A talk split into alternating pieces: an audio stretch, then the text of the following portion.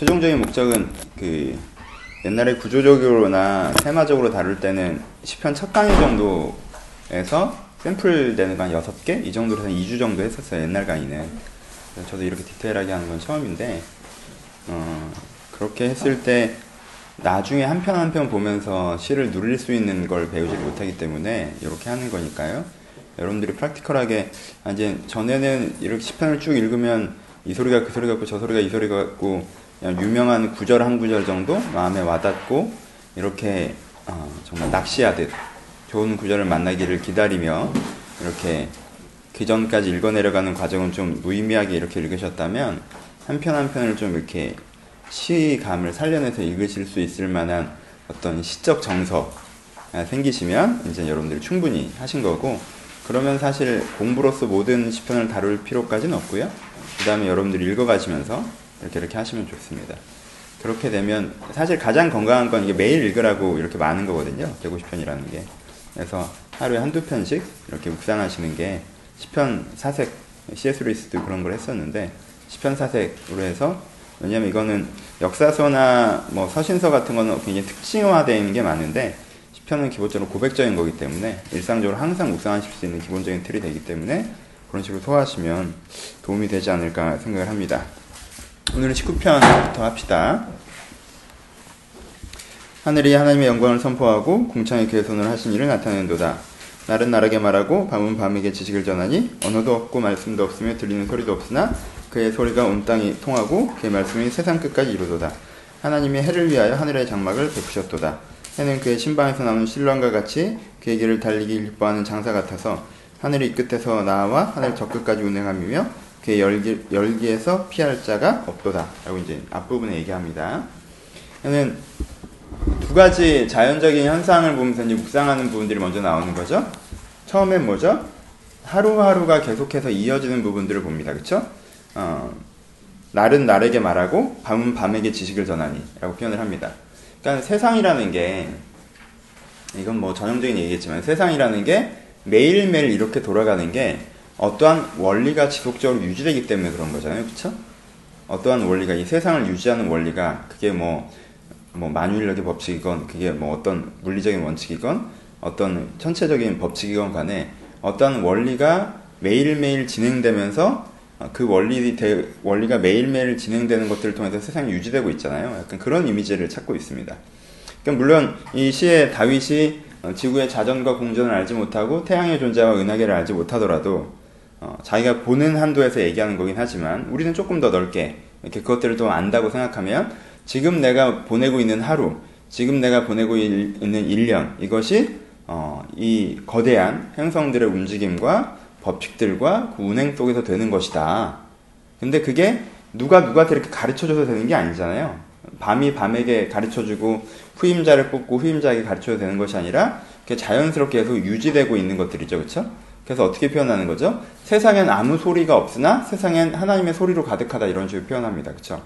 세상이 유지되고 있는 이것이 그냥 해가 뜨니까 해가 뜨는 거고 하루가 오니까 하루가 오는 거고 하루가 지니까 하루가 지는 거고 세상이 진행되니까 진행되는 것처럼 우리가 당연히 보지만 이 아무 소리도 안 들리는 것처럼 당연히 보는 세상의 이면에 거대한 지식 원리라는 게 도도하게 진행되고 있어서 그 원리가 오늘도 유지되고 있어서 이 세상이 보존되고 있는 것이고 그것을 내가 누리고 있는 것이다. 약간 이런 관점으로 접근을 하는 거죠. 그래서 세상에 아무 소리도 안 들리지만 세상에 이미 많은 소리들이 있다라는 거죠. 지식의 소리가 있죠. 그리고 그것을 이 사람은 뭐로 표현하는 거예요? 그게 하나님의 말씀이라고 표현을 하는 거죠. 그렇죠? 그 말씀이라고 표현을 해서 그러니까 그 지식이 이제 자연 계시를 표현하는 거죠. 그의 말씀, 그의 지식이 세상에 편만해서 그 기반을 통해서 세상이 돌아가고 있는 것이다. 그런 게 보이지도 않고 들리지도 않아서 그런 걸 우리는 잊어버리고 살아가고 이런 게 당연시하지만 사실은 그 이면의 그 지식이 이 세상을 돌리고 있는 것이라는 것들에 대한 각성이죠. 뭐 좀 전형적인 얘기긴 하지만 여기에 대한 감이 좀 필요하세요. 그래서 이 자연을 묵상해 보고 나서 깨닫는 게 뭐예요? 그래서 7절부터 들어가는 거죠. 여호와의 율법은 완전하여 오늘 소생케 하며 여호와의 증거는 확실하여 우둔한 자를 지혜롭게 하며 여호와의 교훈은 정직하여 마음을 기쁘게 하고 블라블라 이렇게 진행이 되죠. 그러니까 이 이야기가 갑자기 시작되는 이유가 뭐죠? 전반부와 후반부와 연결되는 게 세상이 세상이 그냥 당연하게 진행되는 것 같지만 이면의 거대한 원리에 따라 진행되는 것처럼 세상이 이면의 하나님의 말씀에 따라서 어, 말씀의 원리에 따라서 진행되는 것처럼 여기서 말씀은 성경 말씀이 아니라 하나님의 자연 법칙 같은 걸 얘기하는 거예요. 그렇죠? 자연 법칙 같은 것들에 따라서 이 세상이 진행되는 것처럼 우리의 뭐도 우리의 영혼도 그냥 이렇게 진행되는 것 같지만 이면에 하나님의 말씀 여기서는 이런 말씀이나 인격적인 말씀이겠죠. 말씀에 따라서 진행되는 것이다 라는 어떤 깨달음의 전제가 포함되고 있는 것입니다. 그렇죠? 뭐 크게 동감은 안 되나 봐요. 저는 어, 어떤 자연계시적인 묵상이라는 측면에서 굉장히 어떤 어, 시편에서 좀 독특한 위치를 차지하고 있는 시이기 때문에 좀 길게 얘기를 해봤습니다. 큰 감은 없네요. 어, 별로 감동이 안 돼? 어, 감동이 되는데 이거 감동적이지 않아? 길수는 항상 내 편이에요. 고마워요. 포인트를 알겠죠? 그냥 살다가 보면 세상이 그냥 진행되는 것 같은데 그게 아니라 어떤 원리와 원칙이 오늘도 도도하게 진행되기 때문에 세상이 진행되는 것이다. 그러니까 내 영혼도 그 도도한 원칙의 기반 위에 서 있어야 내 영혼이 제대로 진행될 수 있다. 그래서 그것이 뭐다? 여호와의 율법, 여호와의 증거, 여호와의 교훈, 여호와의 말씀 이렇게 표현, 표현되는 거죠. 그렇죠? 그것이 내 영혼을 영혼되게 할 수 있는 것이다라는 거죠. 밤도 밤에게 지식을 전하고 그렇죠? 날은 날에게 말하고 밤은 밤에게 지식을 전하는데 언어도 없고 말씀도 없고 들리는 소리가 없으나 그 지식이 전달되고 있어요. 그렇죠? 그것처럼 하나님이 내 영혼에 날이 날에게 말하듯 밤이 바라게 말하듯 하나님이 내 영혼에 말하는 것들을 내가 듣고 있어야 귀 기울이고 있어야 그 영혼의 도도한 원칙들이 나에게 적용될 수 있다라는 개념이죠. 그렇죠? 이게 이제는 세상 이게 굉장히 불교적인 느낌이 있어요. 나 되게 좋아하는데 감동이 없네. 그런 느낌으로 옵니다. 그래서 이제 세 가지로 갑니다. 여호와 율법은 완전하여 맨 처음에 뭐예요? 영혼을 소생케 하죠. 영혼, 영혼을 소생케 하고 여호와의 증, 증거는 확실하여 우둔한 자를 지혜롭게 하고 여호와의 교훈은 정직하여 마음을 기쁘게 하고 여호와의 정, 겸행은 순결하여 눈을 밝게 하도다 이렇게 얘기합니다. 첫 번째 뭐예요? 율법, 증거, 교훈 이런 건 같은 의미죠 기본적으로 여호와의 말씀, 여호와의 생각 이런 뜻이고요, 그렇죠? 여호와의 말씀과 생각은 어떻게 해요? 영혼을 살리고 그렇죠? 영혼. 두 번째는 지성. 세 번째는 마음을 기쁘게 해서 감성 이렇게 됩니다. 그렇죠? 영혼을 새롭게 하고 그 다음에 생각을 새롭게 하고 그 다음에 감성을 새롭게 하고 그래서 결국 이 사람이 어떻게 되는 거예요? 눈이 밝아지고 그렇죠? 오케이? 그래서 내 내 영혼과 우리는 의지라고 많이 표현하죠. 의, 영혼과 생각과 정서가 만져지면서 이제는 내가 어떻게 살아가야 될지 어떤 걸 보아야 될지가 어떻게 되는 거예요. 이제 밝히 보이게 눈이 밝아지는 것까지 되는 거죠. 이게 언제 가능한 거예요? 날이 나에게 지식을 전하는 것처럼 하나님이 나에게 전해지는 지식을 내가 흡수하는 태도를 가지고 있을 때 이런 인격적인 각성이 있을 수 있다라는 거죠. 그렇죠? 그래서 왜 그래서 그래서 금 곧 많은 순금보다 더 사모할 것이며 꿀과 송이꿀보다 더 달다라고 얘기하는 거죠. 그렇죠? 그래서 말씀이 나에게 가장 소중한 것이고 추구하는 것이다. 왜? 그 말씀이 나라는 틀을 깨뜨리고 진정한 나를 찾게 해주기 때문에 그렇죠. 그렇죠? 그래서 나에게 이런 식의 접근이 필요하다라고 얘기하는 것이 이제는 개명 두 번째 단락으로 연결되어 있습니다. 그래서 세 번째 단락은 12절에 자기 허물을 능히 깨달을 자가 누구냐 나를 숨은 허물에서 벗어나게 하소서 주의 종으로 고의로 죄를 짓지 말게 하사 그 죄가 나를 주장하지 못하게 하소서 그러면 내가 정직하여 큰 죄까지 벗어나리 벗어나리이다 라고 얘기합니다 12절에는 뭘 얘기하죠? 허물을 능히 깨달을 자 누구뇨? 그 나의 숨을 허물에서 벗어나게 하소서 이게 뭐로부터 숨어 있는 거예요? 내 자신으로부터 숨어 있는 거죠 그쵸?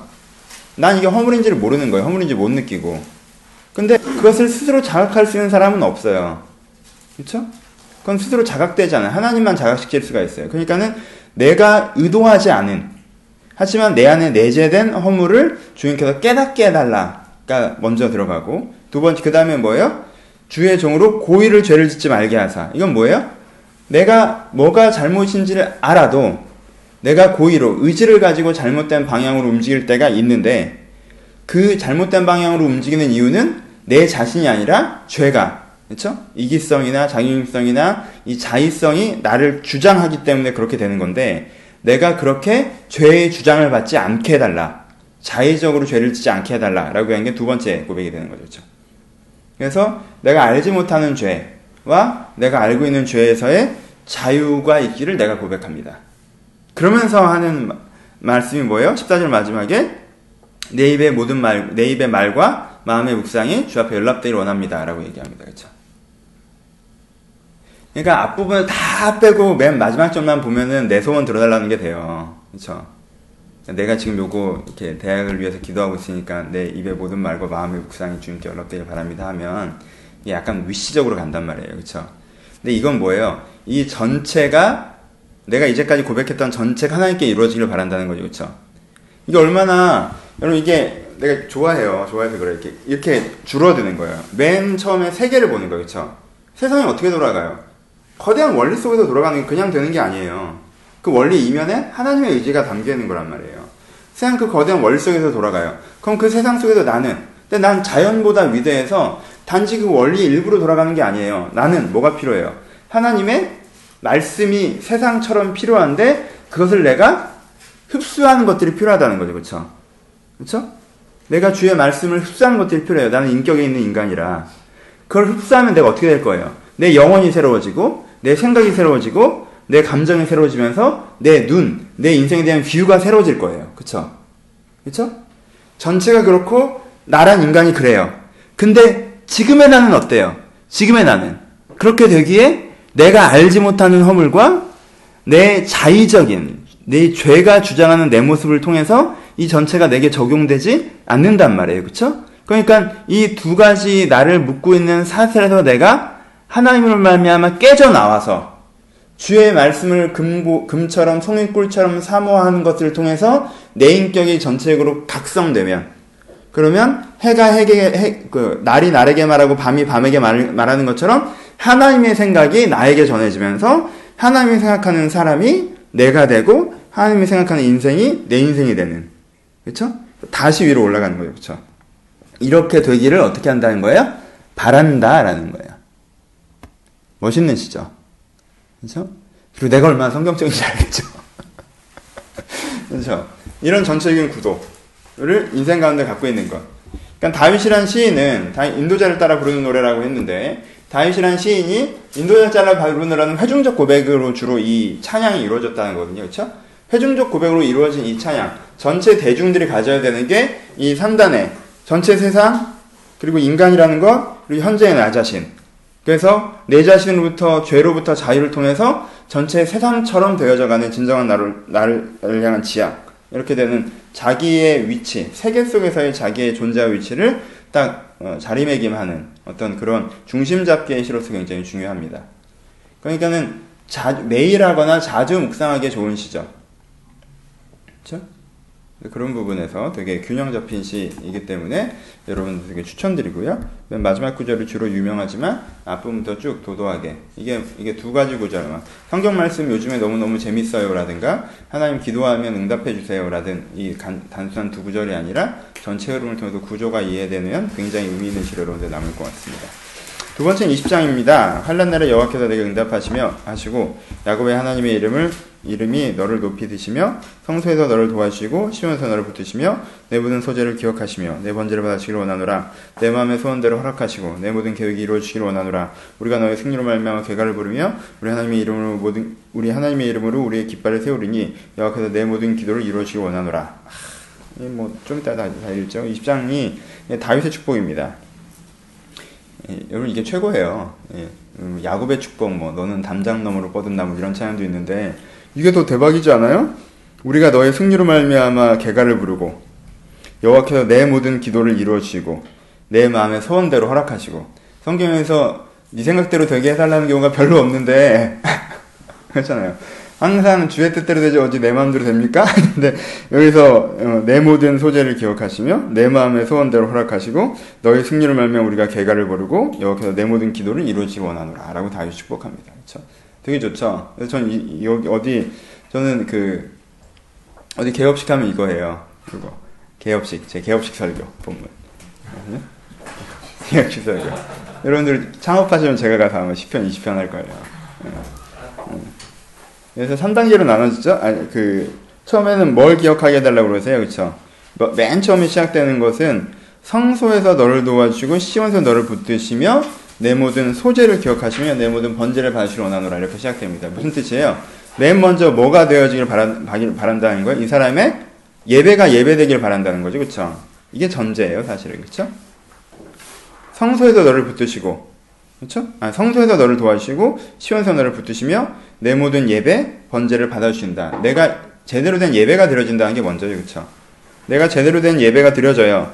그 다음에 내 마음의 소원대로 돼요. 그 다음에 그 결과물을 말면 우리가 함께 기뻐해요. 그래서 내 기도가 다 이루어진 것을 모두가 봐요. 그쵸? 이렇게 되는 거죠. 그쵸?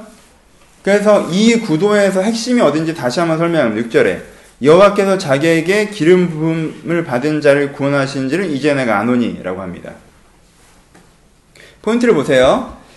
하나님께서 내 마음대로 다 되게 해주셔요. 내 계획이 다 성취돼요. 내 기도가 다 이루어져요. 이렇게 됐으면 좋겠어요. 이렇게 될 거예요. 근데 그 전제는 어디 있어요? 그 전제는 내가 하나님의 기름 부음 받은 자일 때의 전제가 있는 거죠, 그렇죠? 오케이? 그러니까는 내가 소재와 번제가 제대로 드려진 자일 때가 있는 거죠, 그렇죠? 오케이? 약간 좋다 말았나? 이렇게 되는 거죠, 그렇죠? 그러니까 여기서 포인트 싸움을 하는 거죠. 그 다음에 뭐라고 얘기합니까? 어떤 사람은 병거 어떤 사람은 말을 의지하나 우리는 여호와 우리 하나님의 이름을 자랑하리로다 라고 얘기합니다. 그러니까 이 시가 보여주는 전체 그림에서 가장 중요한 건 뭐냐면요. 우리는 흔히 어떻게 생각해요? 우리는 흔히 환경이 더 중요하다는 환경이 더 액센트가 가 있잖아요. 어떤 사람은 병거가 있고 어떤 사람은 말이 있어요. 병거가 많은 사람, 말이 있는 사람이 더 승리한다. 상황에서 더 좋은 사람들이 승리한다는 거에 우리는 더 액센트가 가 있어요. 근데 이 시에서 제시하는 건 뭐예요? 이제까지 이 뭐야 10 14장부터 이어진 그 아니 뭐야 10몇 장부터야? 몇 장부터 이어진 그 테마에서 뭐라고 했어요? 전에서는 이 앞부분에서는 상황이 어려워서 내가 실망스러웠다가 그래도 주님을 의지하기로 결단하고 하나님 도와주세요 요구도라고 그랬죠, 그렇죠? 또 좌절과 희망의 구도라고 그랬어요, 그렇죠? 근데 그 좌절의 희망과 구도를 넘어오면서 아 그럼 내가 좌절과 희망의 구도에서 제일 중요한 건 뭐가 제일 중요하다? 고백을 유지하는 게 중요한 거구나. C로 넘어오고 있다고 그랬죠. 그러니까 여기서 지금 뭘 지적하는 거예요? 뭐가 중요하다는 거예요? 고백이 중요하다는 거예요. 뭐가 중요하다는 거예요? 내가 여호와의 기름 부음 받은 자이냐 아니냐가 싸움의 클라이막스지. 병거가 많느냐 적느냐, 환경이 좋으냐 안 좋으냐가 싸움의 클라이막스가 아니라는 거예요. 이 싸움에서 이기면 내가 번제와 소제를 주님께서 받으시는 사람이고 내가 여호와의 기름 부음을 받은 사람이면 그 마음에 이미 내 마음의 소원이 하나님으로 인해서 필터링 된 상태라면 그쵸? 그러니까 내 마음의 소원이 하나님의 소원으로 필터링이 된 거잖아요. 그쵸? 이미. 그러면 그 다음에 내 마음의 소원대로 이루어지고 하나님께서 나로 말미암아 승리의 결과를 부르게 하시고 내 모든 기도가 이루어지는 건 그냥 따라오는 거라는 거예요. 그럼 무슨 싸움을 싸워야 돼? 이쪽 포인트의 싸움을 싸워야죠. 여러분 진짜 이렇게 될 겁니다. 근데 고민을 해야 되죠. 무슨 고민? 그럼 내가 진짜 기름 부분 받은 사람이냐? 그렇죠? 내 마음의 소재와 번제가 하나님께 바쳐지고 있는 소재와 번제냐? 그러니까 내 정체성이 만져졌냐에 대한 부분이죠. 정체성이 만져졌으면 나머지는 따라올 거니까 걱정하지 말라고 하는 거예요. 그렇죠? 그러니까 이 시는 어떤 사람한테 주로 이제 다윗이 권면하는 시예요. 이미 은혜 가운데 있는 사람들에게. 그렇죠? 하나님의 기름 부분을 받았다라고 너도 나도 서로 인정할 수 있는 사람들에게. 근데 이제는 하나님의 기름 부분 받은 자인데 세상의 무대에 서서 앞으로 나아가려고 할 때 뭔가 세상의 병거와 말에 어떤 위축감을 느끼는 사람들에게 걱정하지 말라고 하는 얘기예요.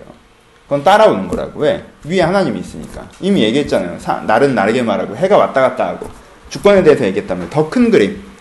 세상의 조직이나 세상의 시스템, 도시라고 성경에 주로 표현되는 이 세상의 하늘보다 더 큰 하늘이라는 하나님의 하늘이 너를 분명히 도울 것이다가 이미 전제가 됐기 때문에 내가 정체성이 된 사람이라면 네가 마음의 소원대로 네가 꿈꾸는 것들대로 하나님께서 하실 것이다라는 격려가 담겨 있는 거죠. 그렇죠?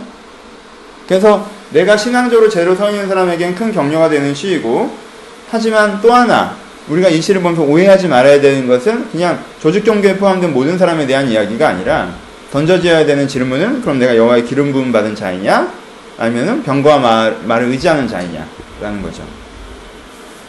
하나님 저한테 병거를 주세요, 말을 주세요라고 얘기하고 있다면 이 사람 혹시 스스로 병거와 말을 의지하는 사람 아닌지 다시 한번 물어봐야 되는 상황이 되는 시입니다. 그래서 신앙은 좋은데 환경이 어려워서 용기가 떨어질 때 읽으시면 좋은 시. 이런 거는 skip해 놓으셨다가 이렇게 여러분들이 자가 치료가 되셔야 돼요. 시편만 여러분들이 언제 먹어야 되는 줄 알면 그렇죠? 자가 치료가 되세요. 이렇게 좋잖아. 응? 내가 정말 잘못했을 때 읽는, 읽는 시 시편 52편 정말 죄송해요 뭐 이런 거 있잖아요. 이런 건 정해져 있어요 대충 이렇게 네, 평소에 읽는 시 10편 19편 뭐 이렇게 정해져 있다는 거니까 네, 잘 정리하셨다가 기억해 두셔서 암송까지는 암송하면 제일 좋겠죠. 근데 저는 제가 기억력이 안 좋아서 암송을 그렇게 강추하지 않아요. 근데 암송도 되게 좋잖아요. 뭔가 어떤 상황에서 어떤 말씀이 떠오르면. 근데 저는 암송보다 더 좋은 게 이거라고 생각해요. 왜냐하면 글로 적혀 있으니까 암송은 한 구절이잖아요. 근데 내가 이쯤에 어떤 말씀이 나에게 필요하다. 라는 걸 내가 기억하고 읽을 수 있으면 조금 더 우리가 잘 받아들일 수 있겠죠. 그 다음에 21장 갑시다.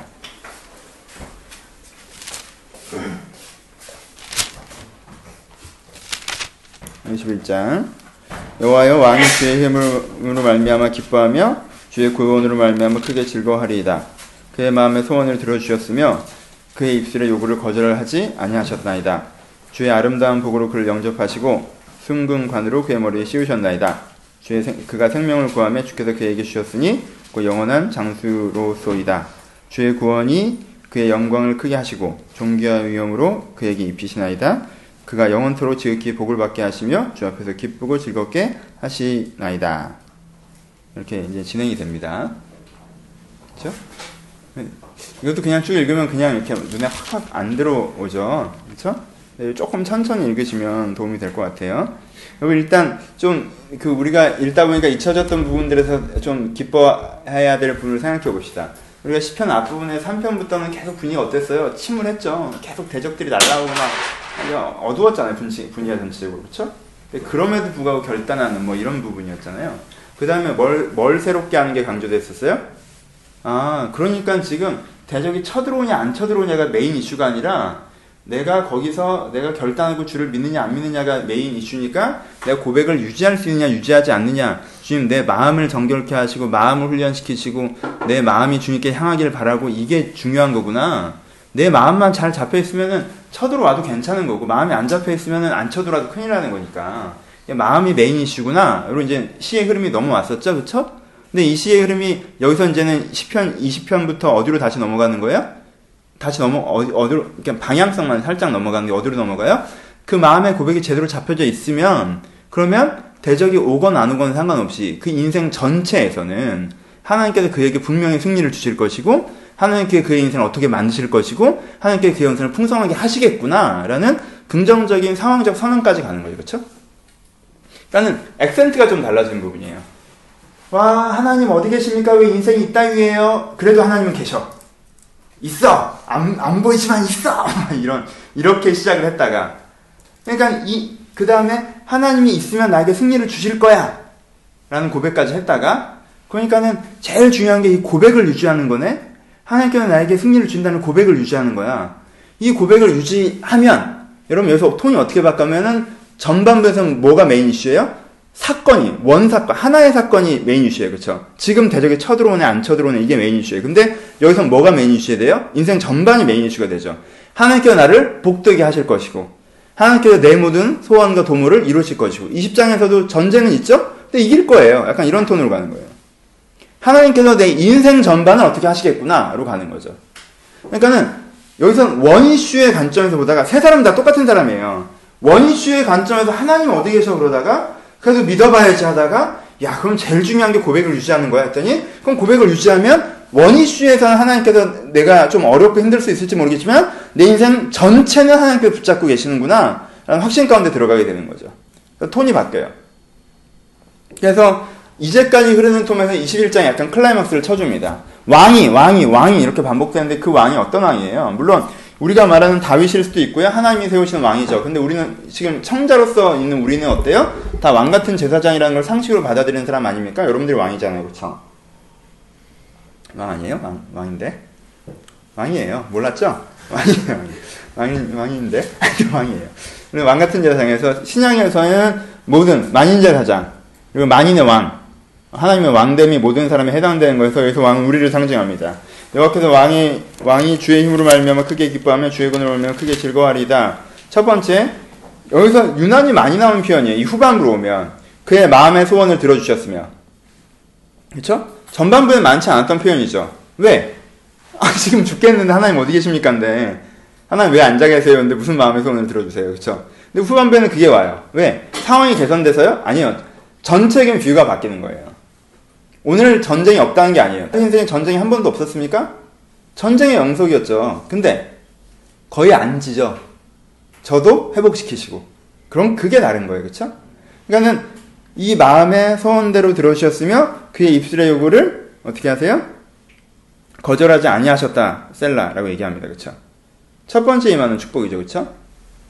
그 마음의 소원대로 들어주시고 입술의 요구가 거절되지 않는 이게 뭘 표현하는 것 같아요? 이 사람의 위치가 다 이루어졌다는 표현이에요? 아니죠. 이 도도한 흐름이 있는 거예요. 이젠 이 사람이 어떻게까지 필터링이 돼 있는 상태예요. 이심전심. 하나님 마음이 이 사람 마음이고. 그렇죠? 이 사람 마음이 하나님 마음이고. 그래서 이 사람의 마음의 소원대로, 입술의 요구대로 다 되는 상황이 되는 거죠. 그렇죠? 그러니까는 첫 번째 이 사람이 받는 복은 무슨 복이에요? 내면의 복입니다. 그렇죠? 이게 환경의 복이 아니에요. 이건 일단은 내면의 복이에요.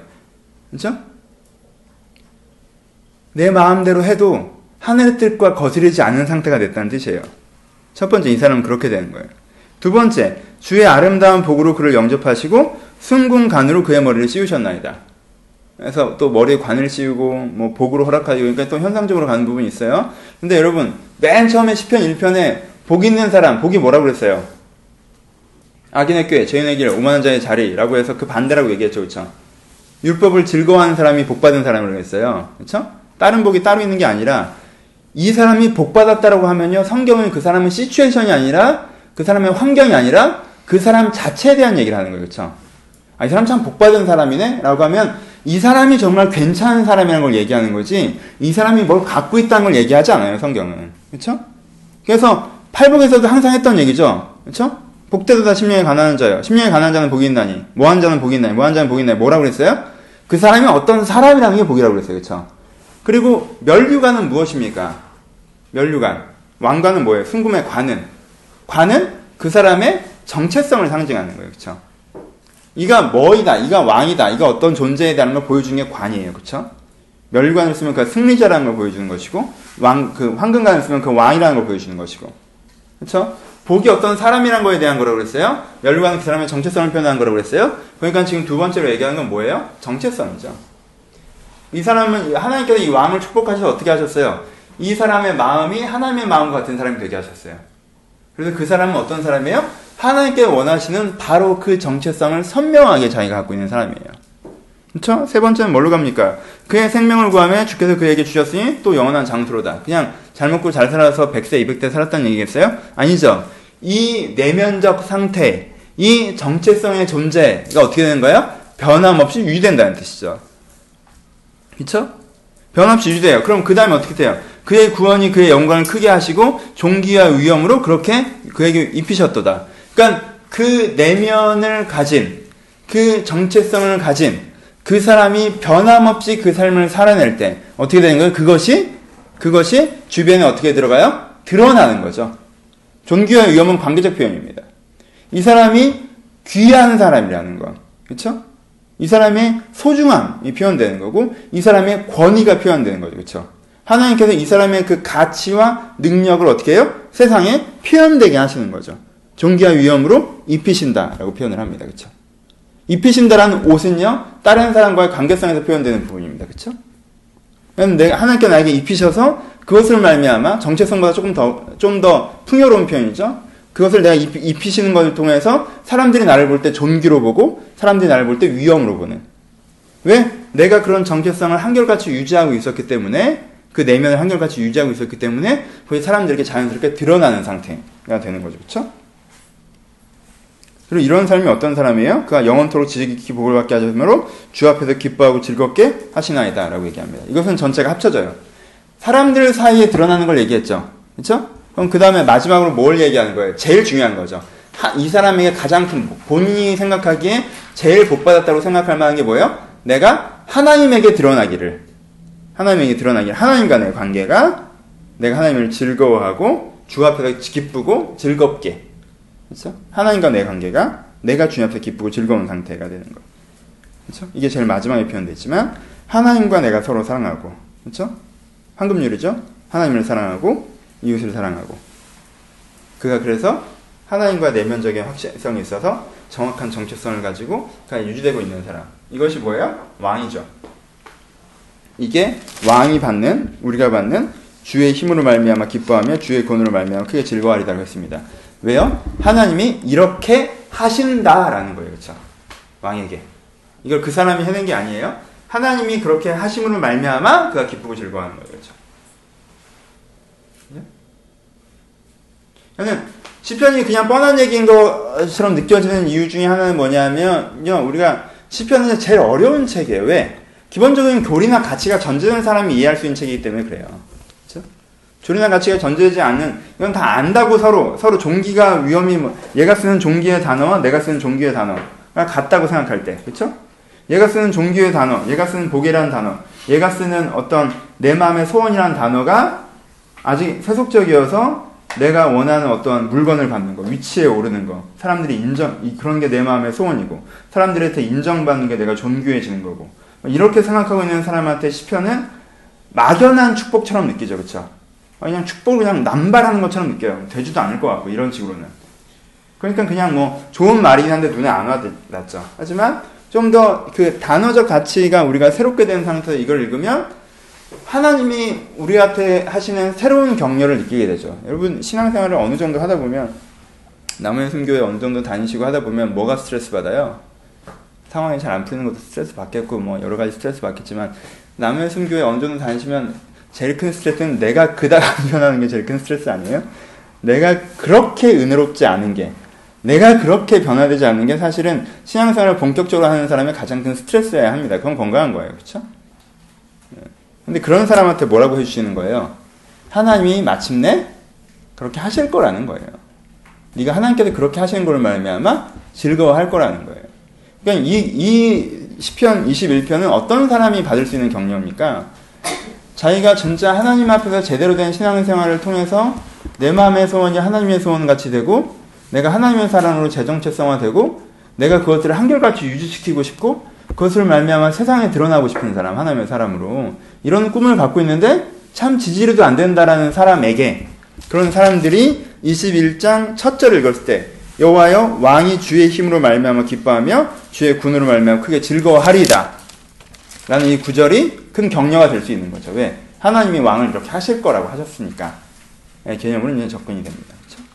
그래서 21편은 좀 묻혀있는 시 그렇게 유명한 시가 아니지만 사실은 굉장히 중요한 왜냐하면 고백적인 의미에서 이게 아, 이렇게 하나님 이게 힘든데 이렇게 어떻게 해야 고백적인 의미에서 이렇게 긍정적, 그러니까 그 약간 힘듦의 부정성의 의미에서 고백적인 의미가 이게 긍정적인 쪽으로 발현되는 어떤 그 마침표를 찍어주는 시편 느낌이 좀 있기 때문에 여기를 좀 기억하시면서 어, 신앙생활의 역동성, 내가 지속적으로 하나님을 향해 나아가고자 하고 하나님을 닮아가고자 하는 어떤 신앙적 열정이 좀 떨어질 때 이걸 다시 한번 읽으시면서 격려받으시면 좋은 시편이라고 생각을 합니다. 오케이? 그 뒷부분은 내가 막 앞부분에 너무 신, 해서 시편을 6, 절에서 끝냈네요. 그쵸? 뒤에. 네.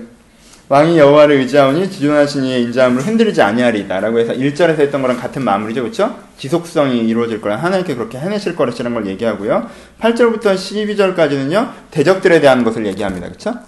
하나님께서 그렇게 하시기 때문에 이 왕은 어떻게 할 거예요? 모든 원수를 찾아낼 것이고요. 모든 왕, 왕을 미워한 자를 찾아낼 것이라고 얘기합니다. 여러분 이게 꼭 여러분 이게 톤을 잘 이해하셔야 돼요. 전반부를 환경으로 해석했던 사람은 후반부도 환경을 해석하겠죠. 그렇죠? 나를 싫어하는 놈, 나쁜 놈 찾아내서 그걸 잡아 죽인다. 약간 이런 식으로 가면 하나님은 어떻게 어떤 뭐 절대 권력을 지켜주는 폭력적인 힘, 뭐 약간 이런 느낌으로 가요, 그렇죠? 근데 전반부의 복이 우리가 환경적인 것이 아니라 내면적인 것으로 갔기 때문에 후반부의 원수도 환경적인 원수보다 내면적으로 가는 게 조금 더 자연스럽습니다, 그렇죠? 이게 성경 해석의 통전성이라고 그랬어요, 그렇죠? 그러니까 후반부에 이제 이 왕은 뭘 찾아낼 수 있어요?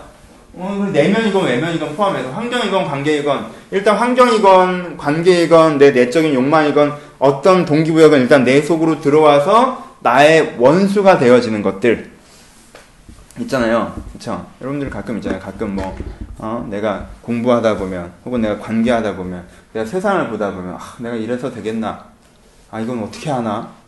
에, 다른 사람이나 이런 것들에 대한 동기부여 혹은 내 내적 동기부여를 몰마 어떤 이 정체성의 순금의 흐름과 다른 다른 흐름이 들어올 때가 있잖아요. 그렇죠? 근데 신앙이 좋은 사람은 이게 안 들어오는 게 아니라 신앙이 좋은 사람은 어떻게 해요? 이게 들어오면 금방 찾아내는 사람이죠. 그렇죠? 아, 내 안에 가라지의 씨앗이 들어왔구나. 또 새송의 생각이 들어오는구나. 하고 해서 가라지의 씨앗이 들어오면 요걸 금방 찾아내는 사람이 신앙이 좋은 사람이고. 그렇죠? 지금 왕이 그것을 찾아내게 하신다는 거잖아요. 자기의 원수를 금방 찾아내. 왕의 손이 자기 원수를 찾아내게 하시네. 금방 찾아내는 사람이 신앙이 좋아요. 신앙이 조금 덜 좋은 사람은 이게 들어와서는 모르다가 이게 좀 커야 이게 좀 커서 마음도 두 개로 쪼개지고 하나님 마음도 있는데 꼭 내가 이렇게 살아야 되는 이런 마음도 생기고 이게 커야 아 내가 요즘에 좀 시험에 드는구나. 찾으면 신앙이 조금 덜 좋은 사람이고 신앙이 이제 초보면 이게 안 찾아지죠. 들어와서 무럭무럭 자라면 이것도 잘하고 있었는데 이게 섞이면 그 다음부터는 갑자기 이제 완전히 뒤로 물러가서 사실 저도 성공하고 싶어요. 뭐 이런 식으로. 근데 주님도 생각해야 되고 어, 저는 어떻게 할까? 이제 다시 이제 다시 정글 상태가 되는 처음부터 다시 하나님이 살아계시다부터 다시 해야 되는 이제 시간이 좀 이제 좀 초볼 때 이런 일이 자주 벌어지고 그렇죠? 사단이 와서 밭에 가라지의 씨앗을 뿌린다고 하잖아요. 그렇죠? 이런 식의 내면에서도 벌어지는 일들인데 우리가 그 좋은 밭에 비유해서 쓰는 어떤 밭의 이미지의 비유. 하여튼 그런 식으로 이제 찾아지는 것들에 대한 것들이 필요한 거죠. 그래서 이 왕은 어때요? 그런 게 날라와요. 이 땅에 살아가는 동안 이게 부, 불의의 씨앗과 부정한 씨앗들이 날라온단 말이에요. 그렇죠? 어떤 생각들이 나한테 들어와요. 관계건 상황이건 뭐건. 그러면은 그게 금방 찾는 것도 뭐예요? 은혜죠. 그렇죠? 그것들을 찾아내고 그래서 그것들을 어떻게 해요? 그것들에서 내가 진노하고 그래서 그것을 멸하고 그렇죠? 그리고 그것이 후손 그들의 후손을 땅에서 멸한다라고 얘기하는 게 그것이 내 안에 계속 진행되지 못하도록 하고 그렇죠? 내가 그것들을 찾아내고 그것들의 분노함을 알미암아 그것들을 멸하는데 어느 정도로 멸하냐면은 그것들이 인해서 더 이상 후손을 낳지 못하게 진행되지 못하게 멸하게 하는 것 이것이 뭐예요? 왕이 받는 권능과 능력이죠, 그렇죠? 그래서 왕을 헤아려 이 신앙적인 정체성을 가는 것들을 헤아려 하는 모든 시도는 이루어지지 않게 되는 것을 얘기합니다, 그렇죠? 그래서 여호와의 주의 능력으로 높임을 받으시고 우리가 주의 권능으로 노래하고 찬송하게 하소서라고 얘기합니다, 그렇죠? 이게 뭐예요? 이게 높임을 받으시는 것이고 우리가 찬송하게 되는 상황이다라고 얘기하는 거죠. 그렇죠? 10편 20편을 잘 묵상하셔서 신앙이 좋아지면 이렇게 여러분들은 이렇게 그러니까 되게 재밌는 게 안 그러시다가 1년에 한두 번 이렇게 날라온 거 찾아내서 뽑으셔야 되는데 가끔 가꾸시는 분이 계셔서 화분에서 또 양분도 주시고 이렇게 거름도 주시고 이렇게 그걸 갖고 키우시는 분들 좀 계셔. 좀 가끔 제가 당황스러운데. 그것만 안 하셔도, 그쵸? 그것만 안 하셔도 신앙이 훨씬 더 빨리 크지 않을까라고 생각을 합니다. 22편, 분위기 안 좋아집니다. 10편 22편이 가장 그 대표적인 애가 중에 하나로 이제는 성경에 기록되어 있는 시입니다. 하나님이여 내 하나님이여 내 하나님이 어찌하여 나를 버리셨나이까 어찌하여 나를 멀리하시면 돕지 않으시며 내 심소를 듣지 아니하십니까 그러니까 22편의 애가 가 유명한 이유를 첫 구절만 봐도 아니, 아시겠죠? 22편을 예수 그리스도께서 이제 인용하십니다. 나의 하나님이여 나의 엘리엘라마 사막단이 긴간 구절이 되는 구절이죠. 내 하나님이여 나의 하나님이여 나의 하나님이여 어찌하여 나를 버리셨나이까. 그러니까 이제 예수님께서 그 와중에도 10편을 인용하신 겁니다. 그러니까 여러분 그 생각을 하세요. 이거는 인용이라고 하는 것은 그 전체 통전성을 인용하는 거죠. 그렇죠? 어떤 전체 흐름 속에서의 그 구절을 인용하는 거예요. 그렇죠? 그 구절을 내 멋대로 쓰자고 하는 게 아니라 그 구절에 담긴 의미를 쓰지만 그 구절이 어떤 책에서 어떤 저자의 어떤 의도로 쓰여졌는지를 생각하면서 인용을 하는 겁니다. 그렇죠? 그러니까는 예수님께서 십자가 달려 돌아가시기 전에 하나님이 하나님이 어찌 나를 버리셨나이까라고 하는 게 아 예수님께서도 믿음이 약해지셔서 마지막에 어, 시험에 드셔가지고 그냥 마음이 약해지셔가지고 진짜 버림받은 것 같이 힘드셔가지고 하나님한테 짜증내시고 뭐 왜 날 버렸냐고 갑자기 화를 내시다가 이런 게 아니에요. 인용하시는 거예요. 뭘 인용하시는 거예요? 자기가 지금 겪고 있는 고통의 크기와 의미를 동시에 인용하시는 거죠. 그렇죠? 시편 22편에서의 저자가 하나님을 원망하고 하나님을 포기하고 그런 면에서 하는 게 아니죠. 하나님과 완벽한 단절을 경험하고 있는 고통. 하지만 22편 후반부에는요, 뭐라고 쓰여지냐면요, 땅의 모든 끝이 여호와를 기억하고 돌아올 것이며 모든 나라가 모든 민, 족속이 주 앞에 예배하리라라고 얘기하는요, 재림의 전망까지 가 있는 시편입니다, 사실. 그죠? 20편이. 그러니까 그 통전성 속에서 인용하시는 거예요. 지금, 지금 내가 어떠한 극심한 하나님과의 단절과의 고통 속에 있다는 것과 내가 겪고 있는 고통의 의미가 10편, 20편의 고통의 저자가 얘기했던 것처럼 땅의 모든 끝이 여호와를 경외하고 돌아오는 것들을 향한 고통이다라는 이 이중성을 같이 인용하는 거에 대한 개념이에요. 그래서 뭘 인용하는 뭘 인용하는 걸 아는 게 굉장히 중요합니다. 그렇죠? 그래서 이제는 10편, 20편은 대표적인 메시아시라고도 많이 부려집니다. 왜냐면 중간에 그 그들이 나의 어디 갔니? 이런 유명한 구절은 딱딱 튀어나와줘야 되는데 어디 갔니? 어. 아, 내 겉옷을 나누면 속옷을 제비 뽑나이다가 있어요. 줄 좀 쳐놓을 걸. 하여튼 이 구절도 이 사복음서에 동, 동 인용되는 거죠. 그래서 이 구절이 어떻게 했다는 거예요? 성취됐다라고 표현하죠, 그렇죠? 그래서 그 군병들이 예수님의 옷을 제비 뽑는 것들을 통해서 그렇죠? 성취됐다라는 걸 표현합니다, 그렇죠? 근데 그런 의미에서도 시편 22편에 물론 여기까지 이게 단지 메시아에 대한 시는 아니에요. 보편적인 시인데 이 인용성이 되게 중요하다는 거. 그러니까는 예수님의 속옷이 제비 뽑혀졌다라는 사실 자체가 보여주는 속옷이 제비 뽑혀졌다는 걸 얘기하는 게 뭡니까?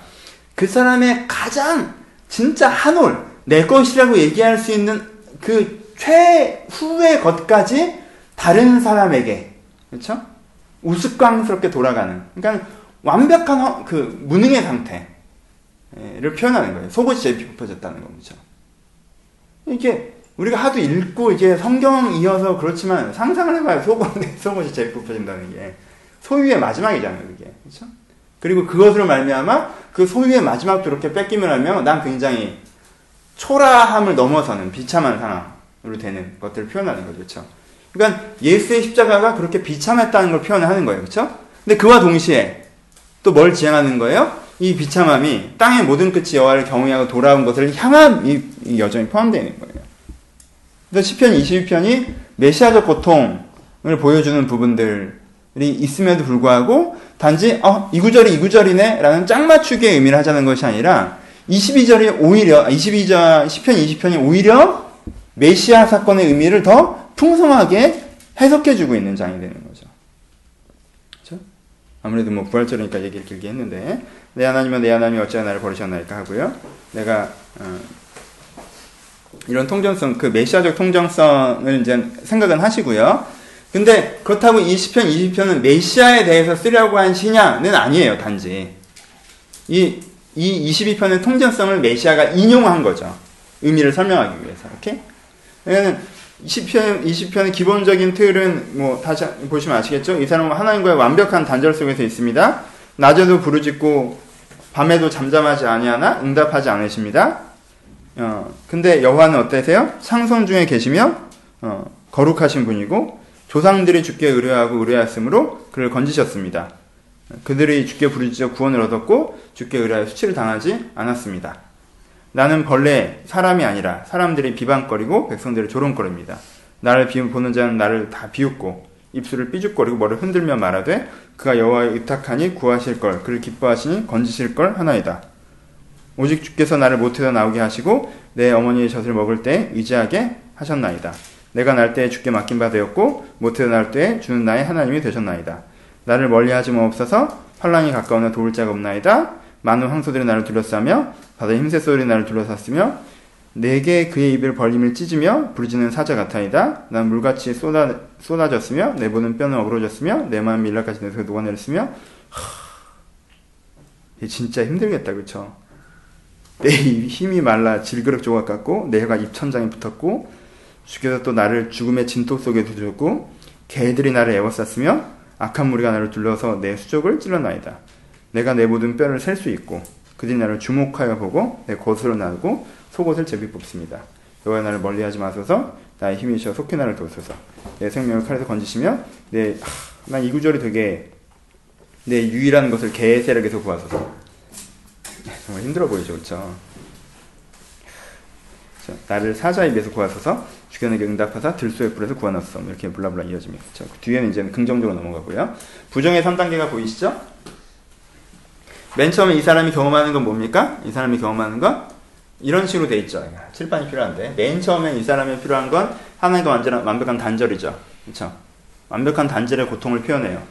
근데 완벽한 단절의 고통을 표현한 다음에 이 사람에게 다시 한번 희망을 이 사람이 얘기한 희망이 뭡니까? 지금은 하나님과 완벽한 단절 속에 있어요, 이 사람이. 근데 이 사람이 뭘 기억해요? 내 열조들은 분명히, 내 믿음의 선배들은, 우리 조상들은 분명히 주께 의뢰하고 부르짖어서 구원을 받았다는 것을 나는 알고 있다라는 거예요, 그렇죠? 그러니까 내 경험이 나를 지배하려고 할 때 이 사람이 누구의 경험, 인류의 경험, 열조의 경험, 믿음의 신앙의 선배들의 경험을 통해서 이게 팩트가 아니다라고 받아들이는 거죠, 그렇죠? 하나님께서 나에게 아니 열조에게 분명히 응답하시는 그 하나님이 계시다라는 걸 인정합니다. 내가 오늘 기도해도 응답이 없지만, 그렇죠? 그 다음에는 뭐, 뭐 어떤 고통이 나타나요? 주변 사람들이 나한테 얘기하죠. 주변 사람들이 주변 사람들이 벌레 취급해요. 어, 나는 벌레고 사람도 아니고 백성이 조롱거리가 나를 보는 자는 다 나를 비웃고 얼마나 힘들었을까. 입술을 삐죽거리고 머리를 흔들고 뭐라 그래요? 그가 여호와께 의탁하니 구원하실 걸 그걸 기뻐하시는 건치실 건 하나이다. 이게 저희 신앙도 없다는 거죠.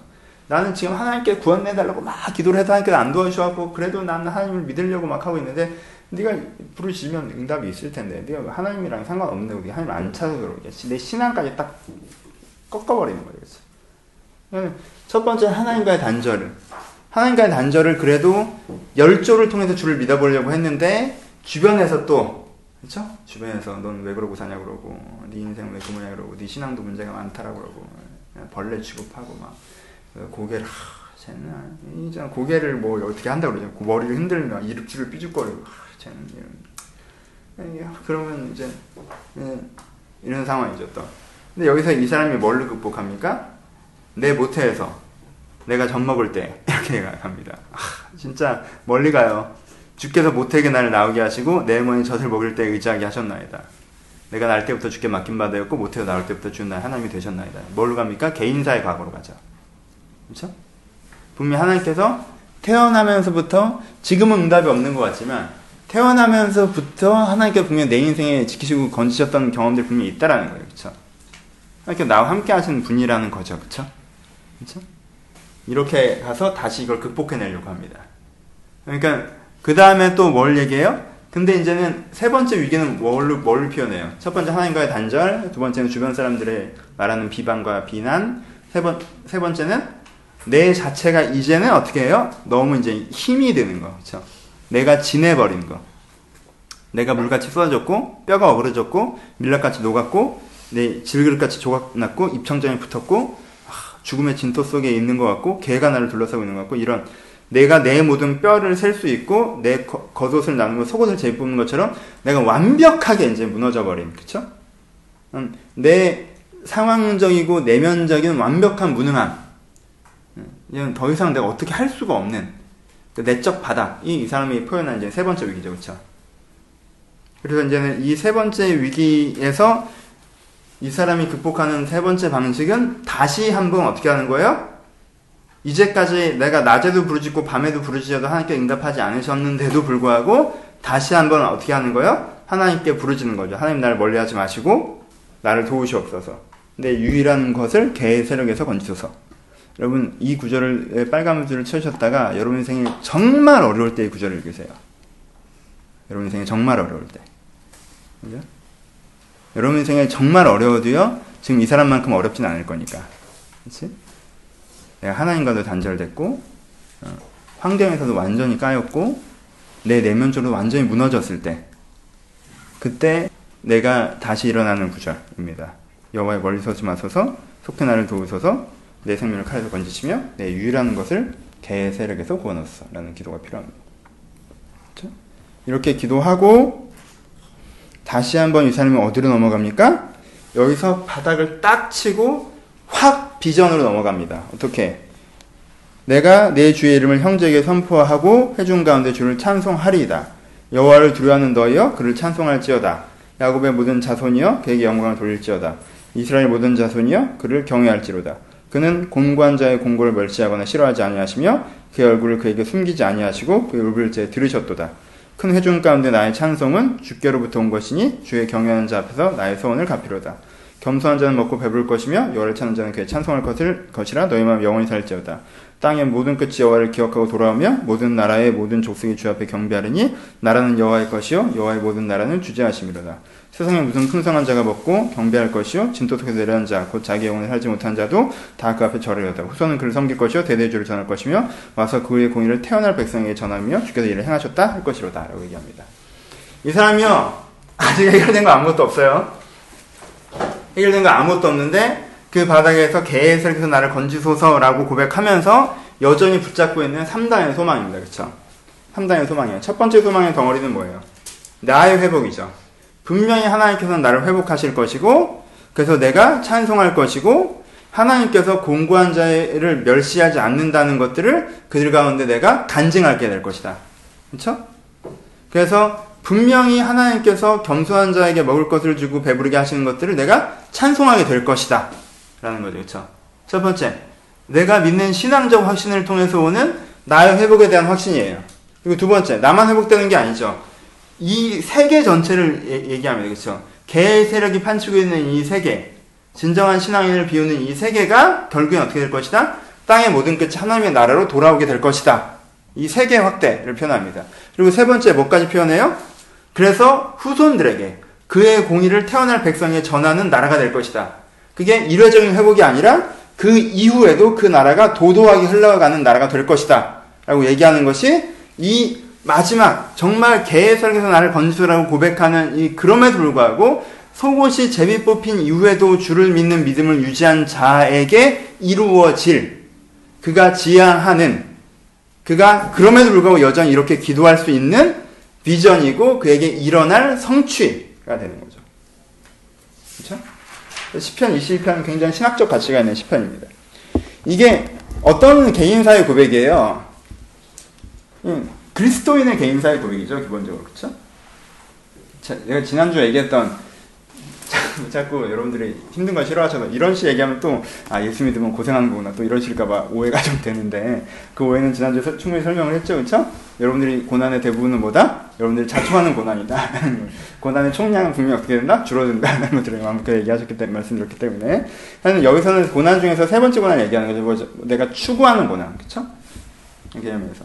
내가 게르세력들이 나를 함몰하고 블라블라블 이렇게 상황에서도 내가 열조의 하나님, 나의 하나님에 신뢰하고 열조의 하나님, 내 인생에 일하셨던 하나님, 그리고 앞으로 내 인생에 일하실 하나님, 그리고 세상을 세상에 일하실 하나님을 지향하고 있기 때문에 오늘의 뭐와 상관없이 오늘의 내 환경과 감정에 상관없이 심지어는 오늘의 신앙과도 상관없이 이 사람이 갖게 되는 view를 이제 얘기하는 거죠. 이게 내가 1단계 양육에서 많이 하는 거죠. 뭘 기억하라고 그랬어요? 그렇죠? 창조를 기억하고 재림을 지향하고 죄에서부터 온 나를 기억하고 구원을 지향하고 내 현재적인 나를 내 환경에서 보는 것이 아니라 창조와 종말의 구도에서 역사적 자기인식이라고 했어요. 기독교는 창조와 종말의 구도에서 그리고 하나님의 죄된 상황과 구원의 그 구도에서 내 현재의 나를 자기 재해석할 수 하게 될 때 실존적인 상황적인 자 실존적인 자에서 벗어나서 역사적 자로 회복되는 것. 그것이 뭐예요? 우리가 시험에 빠지지 않을 수 있는 나를 구원하는 끈이 돼주는 거죠. 그렇죠? 내가 그냥 허리에 끈 한 동안 끈, 끈 하나 묶고 계곡물에 뛰어들지 인생을 살면 내가 휘둘려 가는 거고 내가 역사성 여기서 이 계곡에 여기서부터 저기까지 끈을 쭉 연결해 놓고 물에 몸이 잠기더라도 그 끈을 잡고 가면 갈 수 있는 것처럼 그렇죠? 이게 그 사람을 지켜준 역사적 자기인식이 된다는 거예요. 전체를 기억할 때. 열조에서 일하신 하나님, 내 인생 일하셨던 하나님. 그리고 세상을 회복시키려 하나님, 나를 회복시키려 하나님. 그리고 today. 하면 today가 아, 난장판이라도 상관없이 하나님은 아무리 불러도 응답을 안 하고 내 속옷이 제비 뽑히는 상황이라도 상관없이 내가 이 줄을 잡고 지금 이 상황을 건너갈 수 있게 되는 거죠. 그러면 이게 나의 현실이 되어져 간다는 거죠. 그렇죠? 그게 예수가 보였던 모범이고 우리가 지향하는 삶의 모델이 되는 겁니다. 고통의 유무도 포함되어 있지만 그것과 그것보다는 더 중요한 건 이 시에서 가장 중요한 통전성 인식하는 거. 시편 20편에 같이.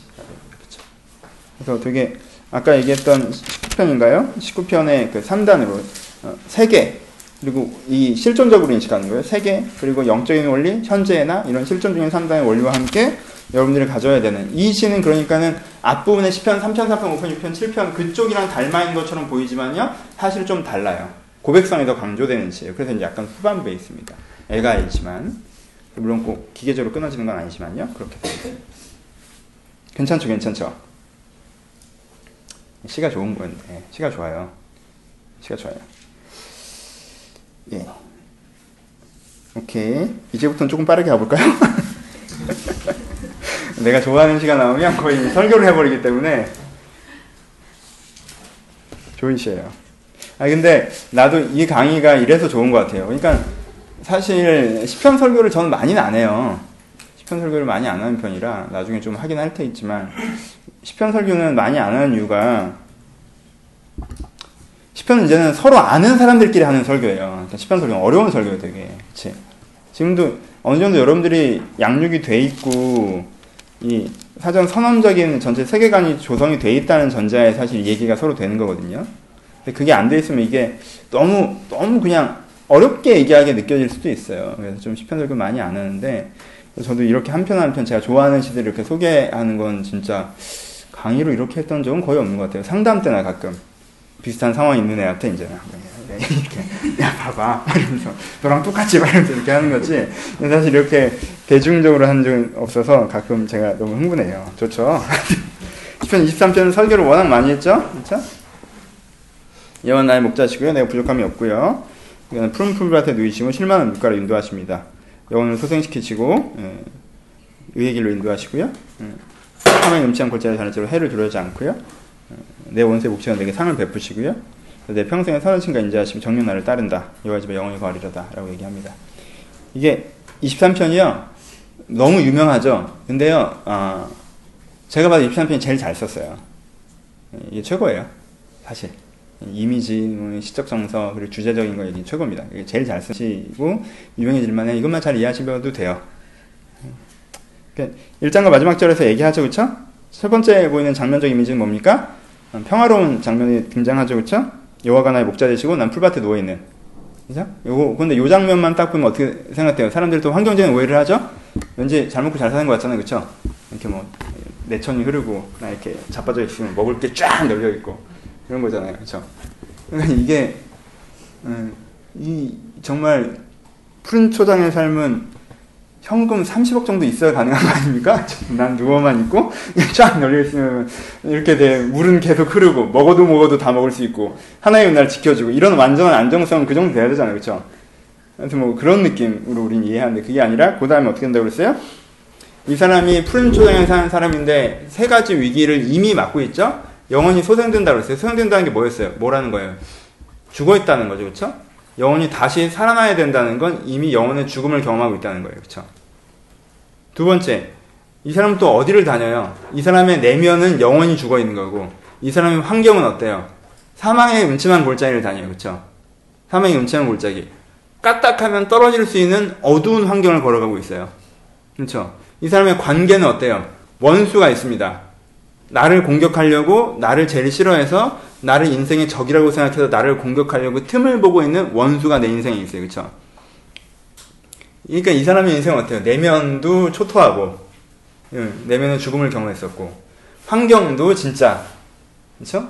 햇살이 드는 환경이 아니고 그렇죠? 그리고 관계도 그닥 좋지 그닥 좋지 않은 정도가 아니라 여러분 원수 있어요? 원수 잘 없잖아요. 그렇죠? 원수가 있는 이게 이 사람이 이 시를 고백하기 직전의 환경이에요. 그렇죠? 혹은 이 시를 고백하는 순간의 절반의 환경이든가. 근데 어떻게 되는 거예요? 그런데 영원히 죽었어도 영혼을 살려주시고, 그쵸? 삼의 음침한 골짜기를 지나가는데 그 지팡이와 막대기가 나를 안위하시고, 그쵸? 원수의 목전에서 나를 원수랑 잘 싸워서 일하고 매겨주시고, 그쵸? 그러시는 것이 그러시는 하나님의 존재가 뭐라는 거예요? 목자가 있는 삶이라고 얘기하는 거예요. 환경이 깔끔하게 해결되는 게 목자가 있는 삶이 아니라 영혼이 가끔 죽지만 다시 살아날 수 있고 환경이 어렵지만 뚫고 지나갈 수 있고 관계가 어렵지만 그것을 해결할 수 있는 정서적인 힘을 부어주시는 그것이 목자 있는 삶. 그래서 이런 삶을 경험해본 사람이 경험해본 저자가 뭐, 뭐, 뭐라고 해요? 그 선하심과 인자하심이 평생 나를 따르기 때문에 내가 여호와의 집에 영원히 거하겠다 라고 표현을 하죠.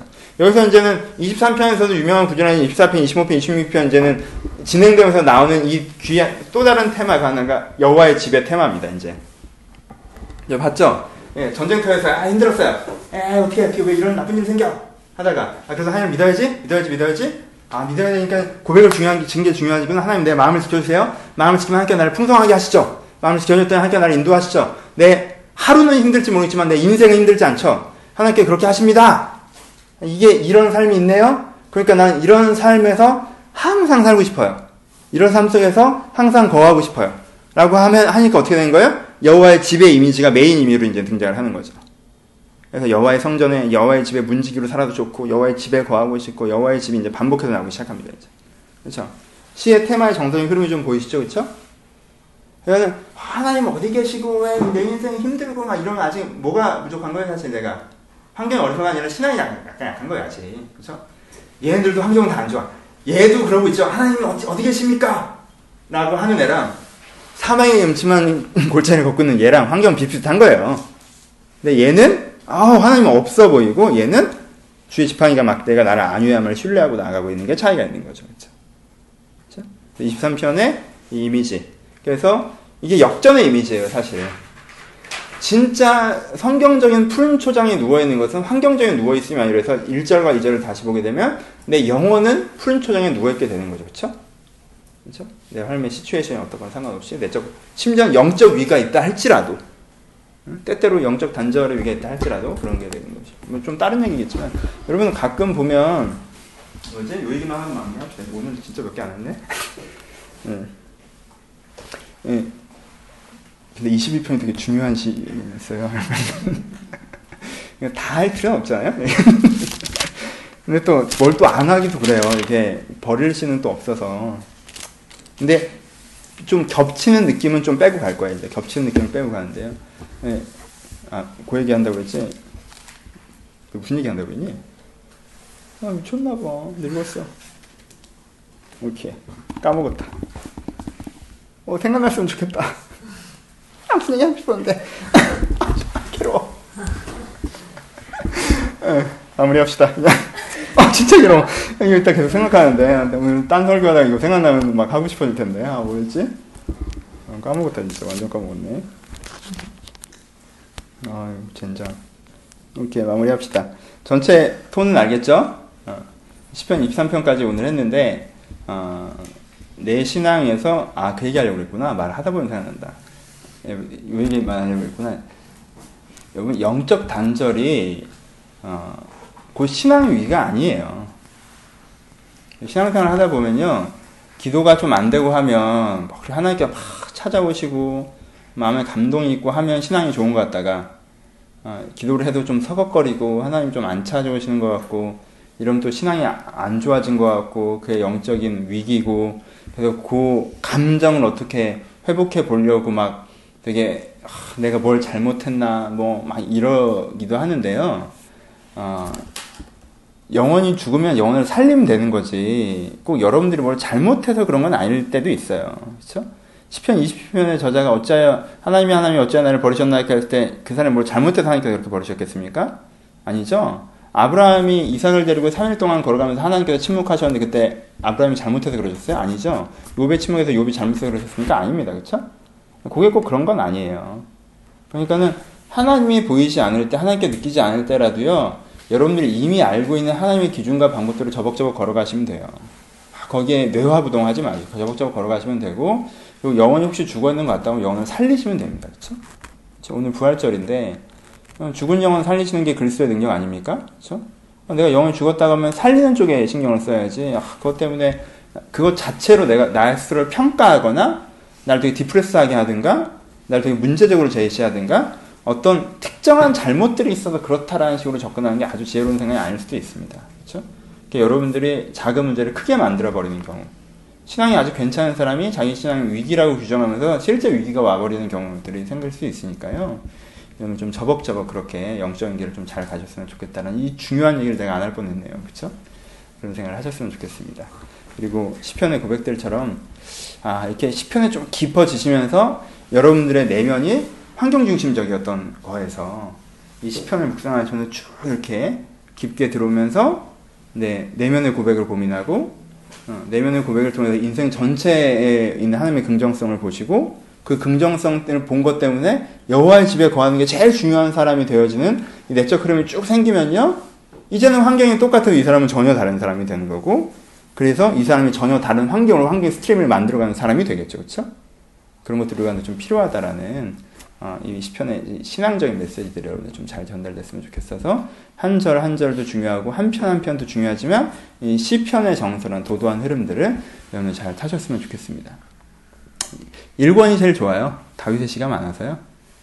시편 전체가 또 이게 한 권이 아니라 다섯 권이거든요.